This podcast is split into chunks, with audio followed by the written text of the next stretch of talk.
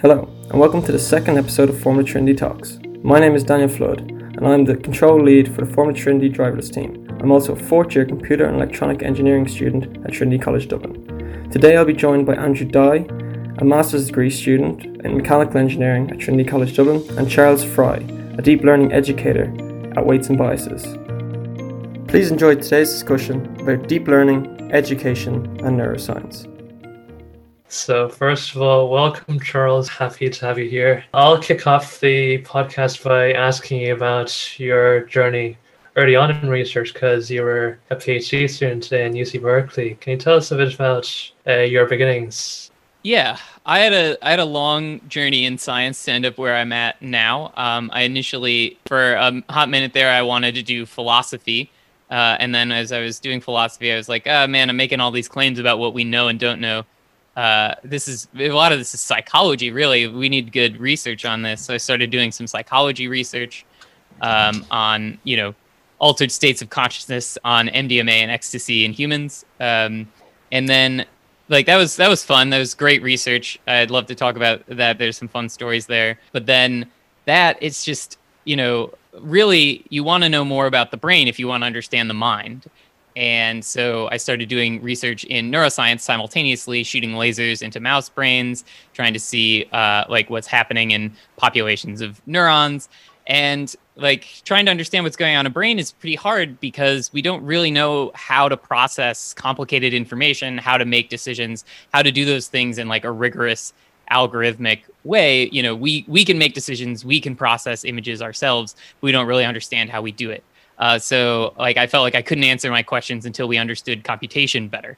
And so I moved from neuroscience and neurobiology more towards computational neuroscience and finally towards theoretical neuroscience, the branch of neuroscience where deep learning sort of was born, and then ended up doing my PhD on optimization of neural networks with the dream that this is one brick in the wall that will eventually build up our understanding of the questions I was initially interested in as an undergraduate. That sounds absolutely amazing journey. Talk more about deep learning, I guess. You've kind of found your way through there. You like to share experiences with deep learning. So did you find it difficult to say going from more biology kind of top-based science towards computation? It was a long journey, definitely. So I finished my my undergraduate degree. I had experience doing a little bit of programming in MATLAB and R for data analysis. This is maybe common that if you're I think nowadays maybe there'd be more Python in an undergraduate education for for handling data, for doing simple statistical calculations, simulations, things like that. But I hadn't really dove deep into linear algebra and calculus and probability theory and, all the math that you need to really understand machine learning. So it was a long journey because I set myself the goal of doing really rigorous machine learning work that was mathematically grounded, and ended up sort of studying the optimization properties of neural networks, which is pretty high up there on the on the scale of how much math background and how much rigor is needed in order to do research work. So that was a long journey. That it was maybe 4 years of my PhD before I was really actually capable of doing the research. Lots of time spent learning stuff online, taking classes, learning from friends. But there's, the slightly easier path for somebody who has the same background that I had is to aim at an application, to aim at sort of some concrete thing that you'd like to put out there. So I ended up partnering with one of my fellow neuroscience graduate students who was, primarily doing work with organisms in a wet lab, doing EEG and EMG readings from rats to try and study sleep. And he ended up building a neural network for sort of taking that data and classifying it, determining is this mouse asleep? Is it in its REM stage of sleep, or is it awake? And so he built a neural network for classifying that based on the data that they had, and I helped them sort of turn it into a full-on deep learning paper. So if you have an application, if you have an understanding of that application, and you can do some amount of the programming and the setup and the problem framing. Then partnering with somebody who's a little bit more experienced with you in terms of the deep learning research, whether that's a professor, a postdoc, a fellow, or more senior graduate student, that's a great way to sort of get your toes into the field. And that really helped my co-author, Zeke, start breaking more into the data science world, into the programming world from wet lab and biology work. Could you tell us a bit more about what was your favorite projects that you were working on when you were doing deep learning research specifically? Yeah, so I guess there's probably two answers to that question. One is, you know, my favorite research project that I worked on in that process, and the other would be my favorite project in general, because as part of the skill building that I did in my PhD, it wasn't just about getting the research papers, getting them published and completing those aspects of the doctoral degree. It's also, it's a really great opportunity to sort of skill yourself up in general.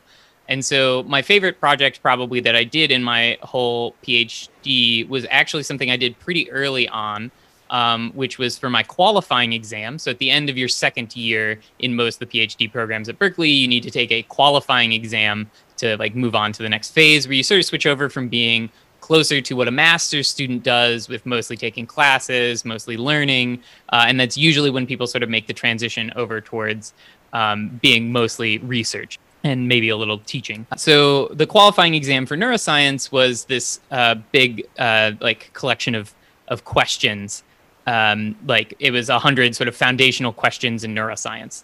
And so rather than sort of writing in a private notebook, I decided to turn it into a personal blog. So I just blogged all my answers to the 100 questions. I got a group of my fellow graduate students together. We worked on them and sort of honed the answers together. And then that ended up being both an opportunity for me to learn a lot more about building and maintaining websites and version control and the mysterious incantations of Git. That was one of my first experiences with that. But then it's also ended up becoming a resource for other graduate students in the future, since those questions only change very slowly. And it the pages ended up getting search indexed, so it got a decent number of hits and still gets a decent number of hits for some of those questions. So that is, sort of those broader projects were a big part of what I really look back on as some of the best parts of graduate school, because they would have been difficult to do elsewhere. There was encouragement to do these kinds of projects, from supportive faculty members and supportive other members of the program, and the sort of freedom that you can get from a PhD from being sort of on your own is a great opportunity to pursue those kinds of personal growth projects, upskilling opportunities. And so it doesn't quite answer your question about deep learning projects, but I'd be happy to talk more about some of it. Yeah, well, actually touching on, so you said as you go in, coming from a master's kind of student, you move from being in classes to actually being on your own, and this is research that you want to do. But you also say that you do a little bit of teaching, and now maybe it's a good time to talk about weights and biases and stuff. So on the website, you're put down as a deep learning educator. So obviously, what made you want to make transitions? I have this knowledge now, I want to give to other people, and maybe even talk a little bit about weights and biases themselves. Yeah, absolutely. Yeah, maybe it'd be easier to just introduce where I work first. Yeah, so Weights and Biases is an ML tools company. So we build tools for ML pipelines, making them better, faster, more collaborative, more reproducible, kind of like a GitHub, but for machine learning. So sort of specialized tools. And one of the things that really drives the ethos of Weights and Biases is that you should try and aim for if you want to build a tool that people want to use, you should go out there and give people the tool, even if it's in kind of a raw and rough state, and get feedback from them. And then also you should sort of aim at the sort of maybe younger, sort of up and coming kind of crowd, the graduate students rather than the professors, the engineers rather than the CTOs, the undergrads who are in engineering groups, because those people are really willing to try out a tool and really willing to change their workflow and update it. And then eventually they're going to go out and sort of evangelize and share this tool with other people. So what that means is there's a real big need to sort of teach people more about machine learning and deep learning as you're teaching them about this new tool that they can use. And that's where I end up in that sort of that I guess I was going to say intersection, but it's actually really more of a union, both teaching people deep learning with weights and biases and our toolkit as a teaching tool that makes teaching easier and better. And then also teaching people who like already know some deep learning and are working on it already, how to make their pipeline better and faster. From my experience of deep learning, like a lot of the stuff that you get is someone, you want to do something, you look up on GitHub or you look everywhere for little bits of information that you slowly collaborate. And I feel like the supports for people to get into the field probably isn't as where it should be. Yeah, that's an interesting take on it. I would say education nowadays, like there's this real centralization of education in educational institutions, which are like very expensive to take part in, especially in the United States. And then they are also like in a lot of ways very inefficient as institutions for education, especially the ones that also have like a research mission. And so it feels to me like we could probably do a way better job of educating people than doing it through the system that's basically been bequeathed to us from like medieval monks and and the like 19th century legal and medical professions. Yeah, I'm so true. I jumped at the opportunity to do a kind of education and to like jump into a world where people were learning things, and there was like an ethos of like share ideas with each other and teach and learn, but it was less like tied up with the strictures of a university with semesters and classes and degrees, and more about sharing material on the internet for anyone around the world to participate in like at any time. As works best for them. I definitely agree with the point as well that we need to rethink education so that we can get more people involved into stuff that they're really interested in, rather than, so you might be doing a wide range of modules, especially if you're an undergrad. Going back to, I guess, the COVID times right now, which we are facing, a lot of people are, forced to work from home, stay safe. Do you think this has a big impact on, how people do education, and also especially has it driven any extra users towards, I guess, deep learning and weights and biases users? Yeah, that's a great question. I would say it definitely has, narrowly, it's completely changed the way that teaching is being done for most people, right? Like in many places around the world, universities are closed down for in-person classes and have been for a year now. Some of them have been like partially open, and there's been a proliferation of hybrid approaches. And also, everybody has increased their capacity for this kind of remote teaching. So before the pandemic, I did do some teaching at Berkeley that was very tech enabled. So there were recordings of the lectures. The lecture content was Jupyter notebooks, so that somebody could like follow along with the lecture and execute code that I'm talking about as they go. All the stuff was like put on cloud computing servers, so that somebody actually probably could have taken almost every aspect of the class I taught in Berkeley on data science. They probably could have done every aspect of it except the in-person written exams. They could have done it via the internet. But because there hadn't been a moment where we had to rethink what we were doing and really think, when is physical presence absolutely necessary and when is it just convenient? Like it wasn't fully online and it wasn't fully remote capable. And that's, I think, the biggest change. Everybody's seen that they can do it and how it can be done. And I think that's toothpaste that's not going back in the tube. In that, I think in the future people will like maintain these skills that they've learned and these processes that they've developed in the pandemic and in the Zoom era for remote education. I think it may be a decade or more before we really see how those changes percolate outwards, but I think it will be a fundamental change.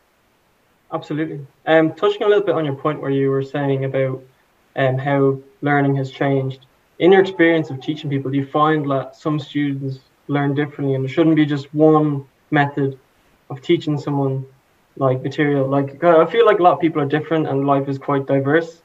So trying to teach complicated things to people might require a range of methodologies. Like, Yeah, that's a great point. I think that my personal opinion on this, and maybe this is a hot take, is that as an individual educator, it's better to lean into your own strengths of how you can teach people best than to try to be all things to all persons. Maybe at the level of an educational institution or at the level of like a culture of education, it would be an excellent thing if there were like alternatives for like people who learn differently. So we don't necessarily want to end up in the state where, say, there's like one website where everybody goes to learn stuff about computer science, and it's all, determined by whoever, whatever community or person's created it, their preference for how to teach things or their preference for how to explain things. Like that would be a bad outcome. A monoculture would be a bad outcome. But that doesn't, I don't think that implies that any individual content should be aimed at all people at once. And so I try, I have a particular style of the way I like to explain things. I like to bring in a lot of extraneous detail that would be distracting to somebody who really wants to just know, give me the formulas, give me the code. And I'm like, well, what if we just let me briefly explain to you the siege of Plataea by the Spartans in the Peloponnesian? Because I think that gives you some good context for where medians and modes came from.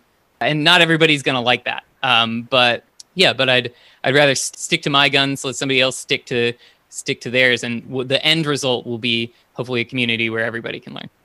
As well, you have a lot of content made specifically, from Weights and Biases as well, to teach people about deep learning. Can you tell us a bit about what kind of tools you use to teach people, I guess, all the kinds of mediums?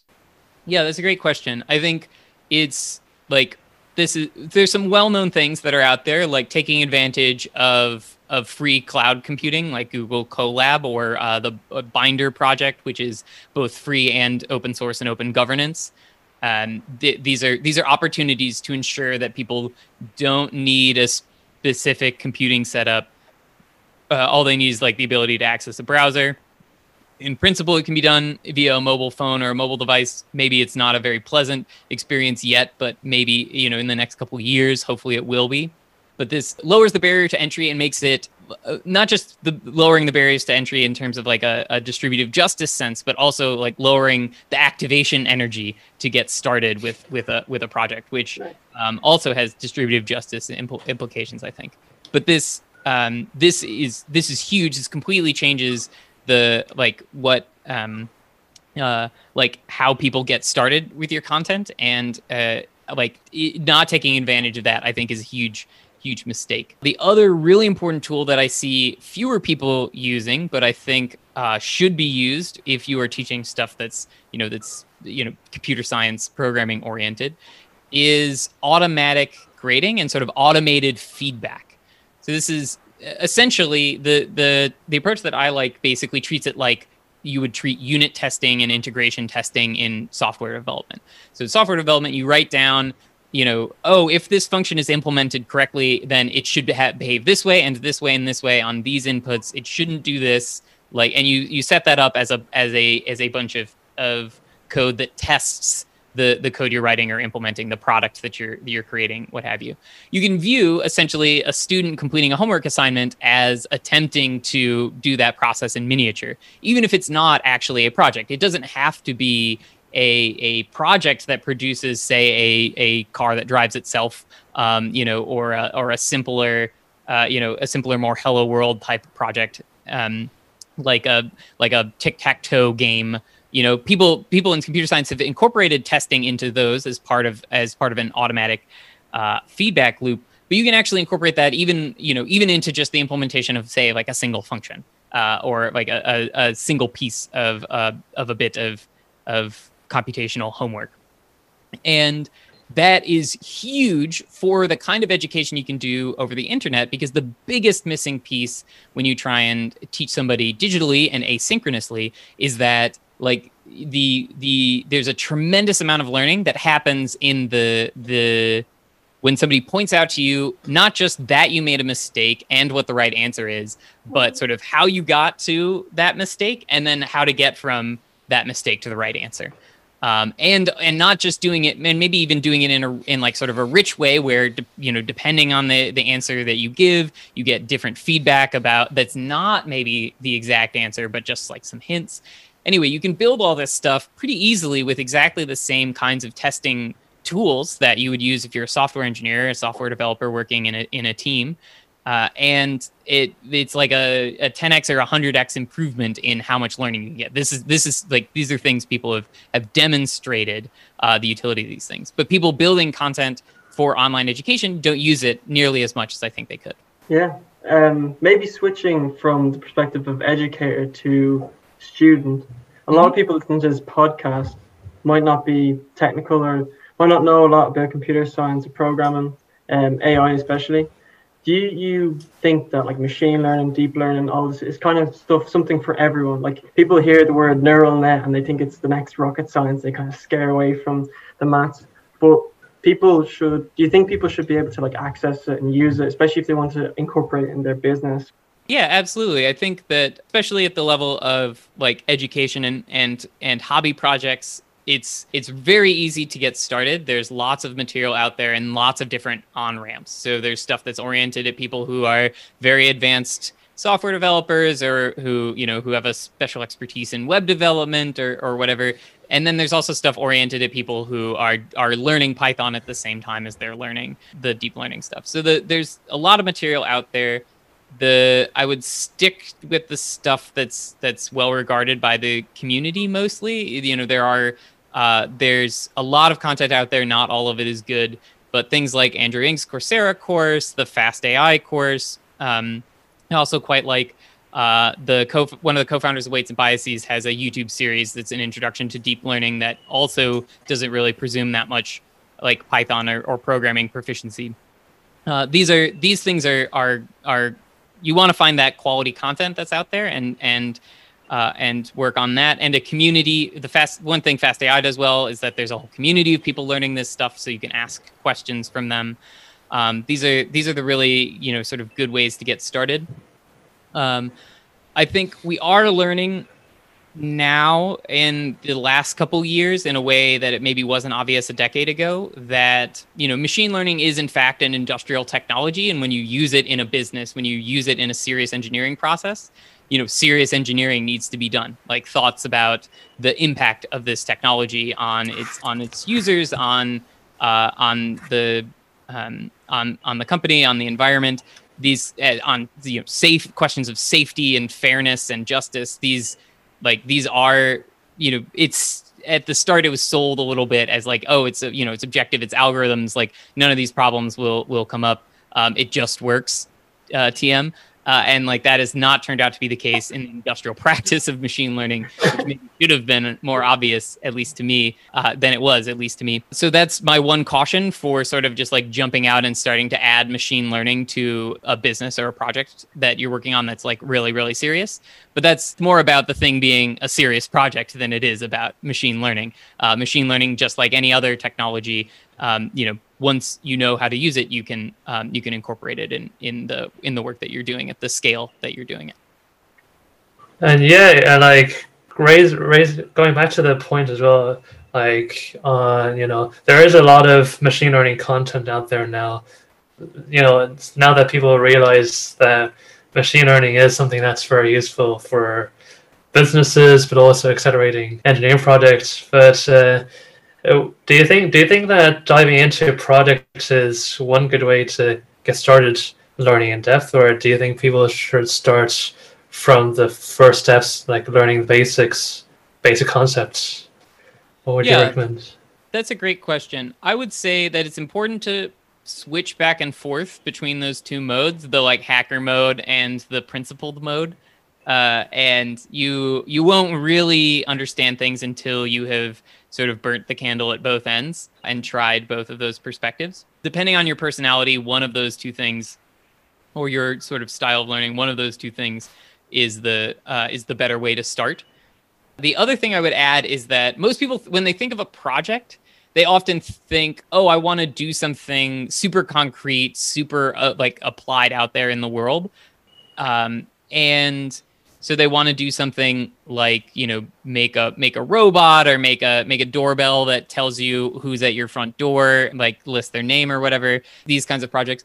That's definitely a good way to do a project. The projects that I like to do that I think kind of straddle that line between something that's first principles and so is like, you know, allows you to learn a lot in depth, and something that is a project and so allows you to make sure that you're learning like sort of practical skills that are applicable, is something like re-implementing something that exists out there as an algorithm, as a method, but like in a simpler way, getting rid of all the like bells and whistles and optimizations and things that you need to get it to actually get it to cover that last 20% to be an applicable technology, and just focus on that first 80% that gets you most of the way there. So just as an example, Andrej Karpathy does a really good job of doing this. Andrej Karpathy is one of the, sort of early innovators in this current wave of AI and machine learning, particularly for natural language processing with recurrent networks and now transformers. He took this very intimidating and large generative pre-trained transformer model from OpenAI and made this just like tiny little GitHub repo that implements the basics of it and it's not able to do all the crazy stuff that GPT can do. It's not about to get incorporated into somebody's Web 3.0 startup, but it generated Shakespeare like pretty effectively, and you can run it on a single machine. You can run it in like free cloud computing resources, and if you were to do that yourself, like make one of these like simplified versions of a complicated project, product, or algorithm or idea, you learn a ton about that idea in that process. So that is one of my favorite approaches to learning just about anything in computer science and programming. There's a GitHub repo called Build Your Own X that you can find. Daniel Stefanovich is the name of the person who organizes it, put it up,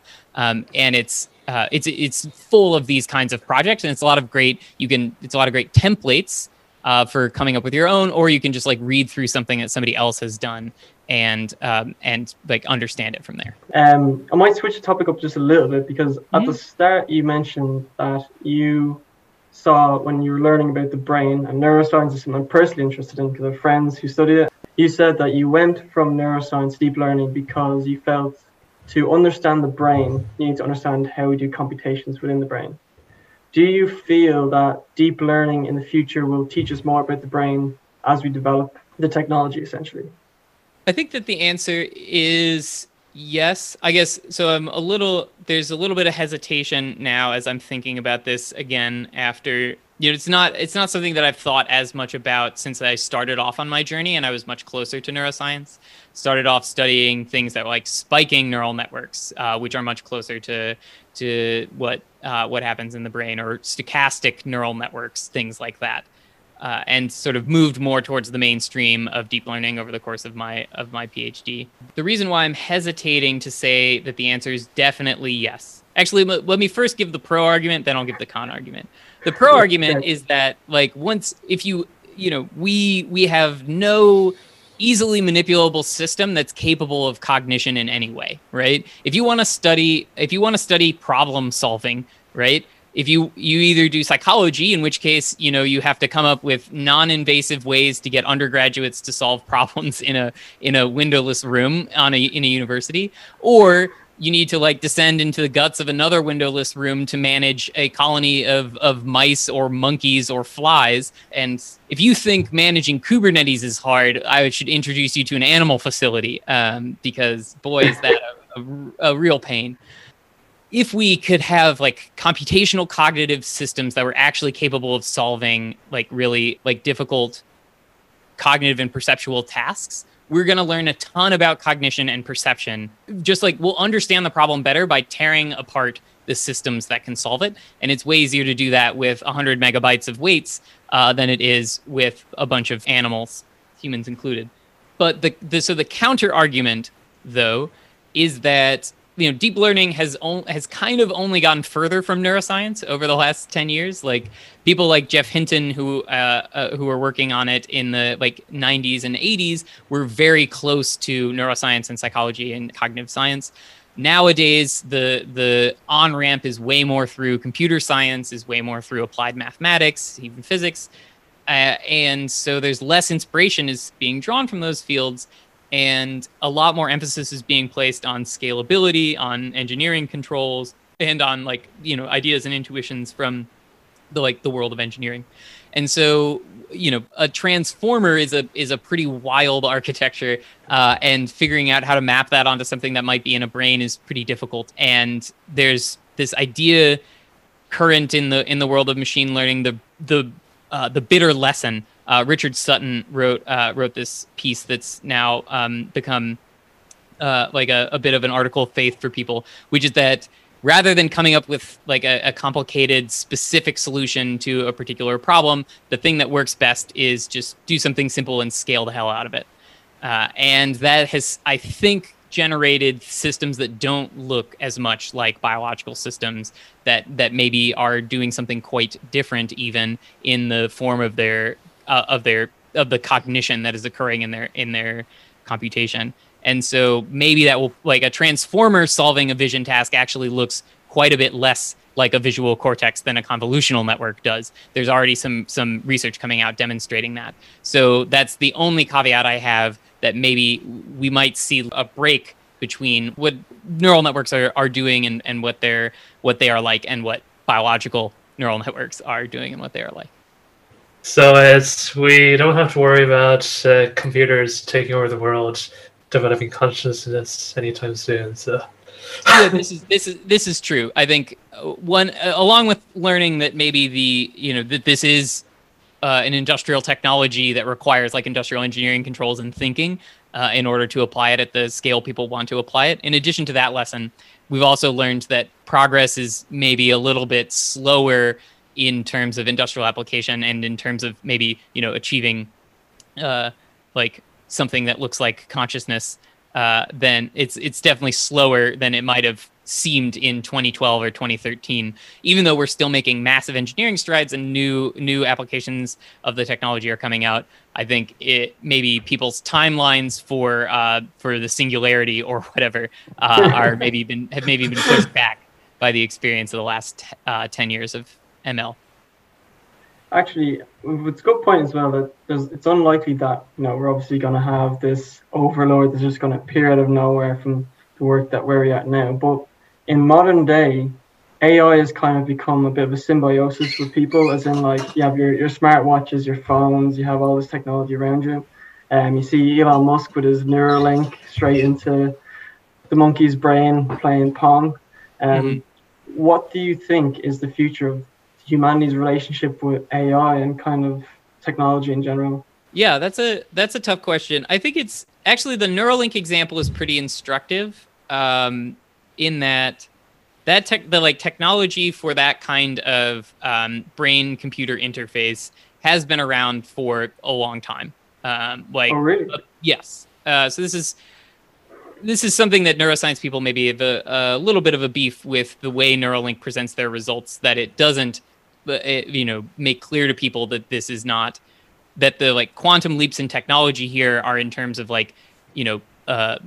power efficiency and things like that, rather than in what it fundamentally makes possible. Because it's been about 20 years since, maybe 15 years since the first demonstration of a monkey playing a computer game using an electrode in its brain.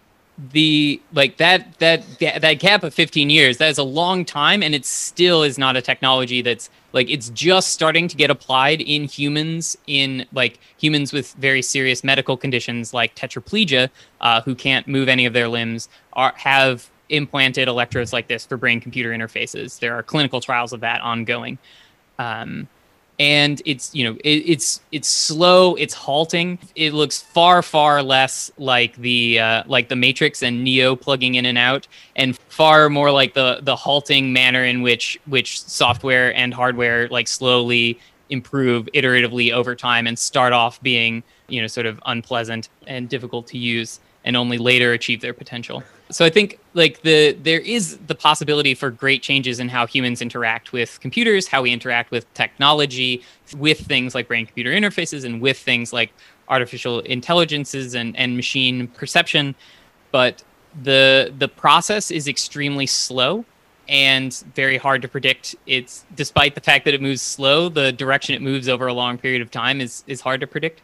And in the meantime, there are a lot of very important and interesting ethical questions to consider about technology that are far more pedestrian, about to whom does this technology grant power? To whom does this technology impose? On whom does this technology impose subjecthood? And these are, I think, the difficult and important questions to be thinking about in speculating in sort of the philosophy of machine learning and artificial intelligence, more so than possibilities of super intelligences or of fundamental changes to how humans and technology interact. Yeah, as technology does progress, I guess when computer science first became popular as a tool for, engineering, we have been seeing here in Ireland that more and more secondary school students are being taught computer science at an earlier age. Do you think it'll be the same for deep learning soon as well? Do you think we'll have kids who'll be, learning more and more about deep learning as it becomes more commonplace? That's a great question. Computer science took a very long time to go from Turing and Church writing their fundamental work to kids in classrooms programming turtles that implement for loops and ifs as they pursue lettuce. And in that time, what had to happen was computers had to basically permeate every aspect of our lives, while, in the end, not changing fundamentally a lot of things that much, right? The things that you would teach a third grader are probably would look quite familiar to a programmer of the 60s and maybe even to somebody like Turing. And so I don't necessarily know that deep learning has that level of staying power as an idea that, At one point, people were really excited about random forests and about support vector machines for machine learning. These earlier techniques, they're still very good at certain problems that neural networks struggle with. And so while it's not impossible that deep learning is a fundamental technology that, will last as long as computers last, it's also very plausible that it's not. And so if it does change more rapidly than computer science does, if it's replaced by something else 5 years from now or 10 years from now, whether that's, if we actually finally got really good at integration, we'd be able to replace all this with Bayesian techniques, and it would look quite different from deep learning. So, and maybe some graduate student somewhere is working on some crazy approach to computing integrals on computational graphs that will just solve this problem for us, just like people were working on fundamental neural network technologies, accelerated computations in the wilderness in the 90s and the 2000s. So that makes it hard. I don't necessarily expect that to happen, but it is definitely a potential future if deep learning and, in the form of differentiable programming in this very broad sense of what deep learning means, if that is in the end a fundamental technology that lasts. Yeah, amazing. Do you have any advice that you would give to, say, a student or someone researching, maybe whether it's in AI or any of their relevant fields, like someone who's learning about something that they feel is important or passionate about, like something that probably would have motivated you through the years to keep going with what you're doing? Any words of advice? Yeah, that's a great question. Yeah, for me, the motivation to continue learning has pretty much always actually been teaching, that I really enjoy getting to share knowledge with people. I really enjoy getting to, I enjoy the process of presenting and sharing ideas. I enjoy the look of appreciation and even surprise on somebody's face and excitement when they finally understand something. And maybe that that was my motivation. That's what I loved, and so that's what I did. When I mentioned that my favorite project in graduate school was writing that blog about the qualifying exam questions, I found as many opportunities as I could to turn turn learning into teaching. For other people, that's not it. Maybe it requires a certain amount of extroversion to want to get out there and talk to people, and even to post blogs and try and get it out there on social media.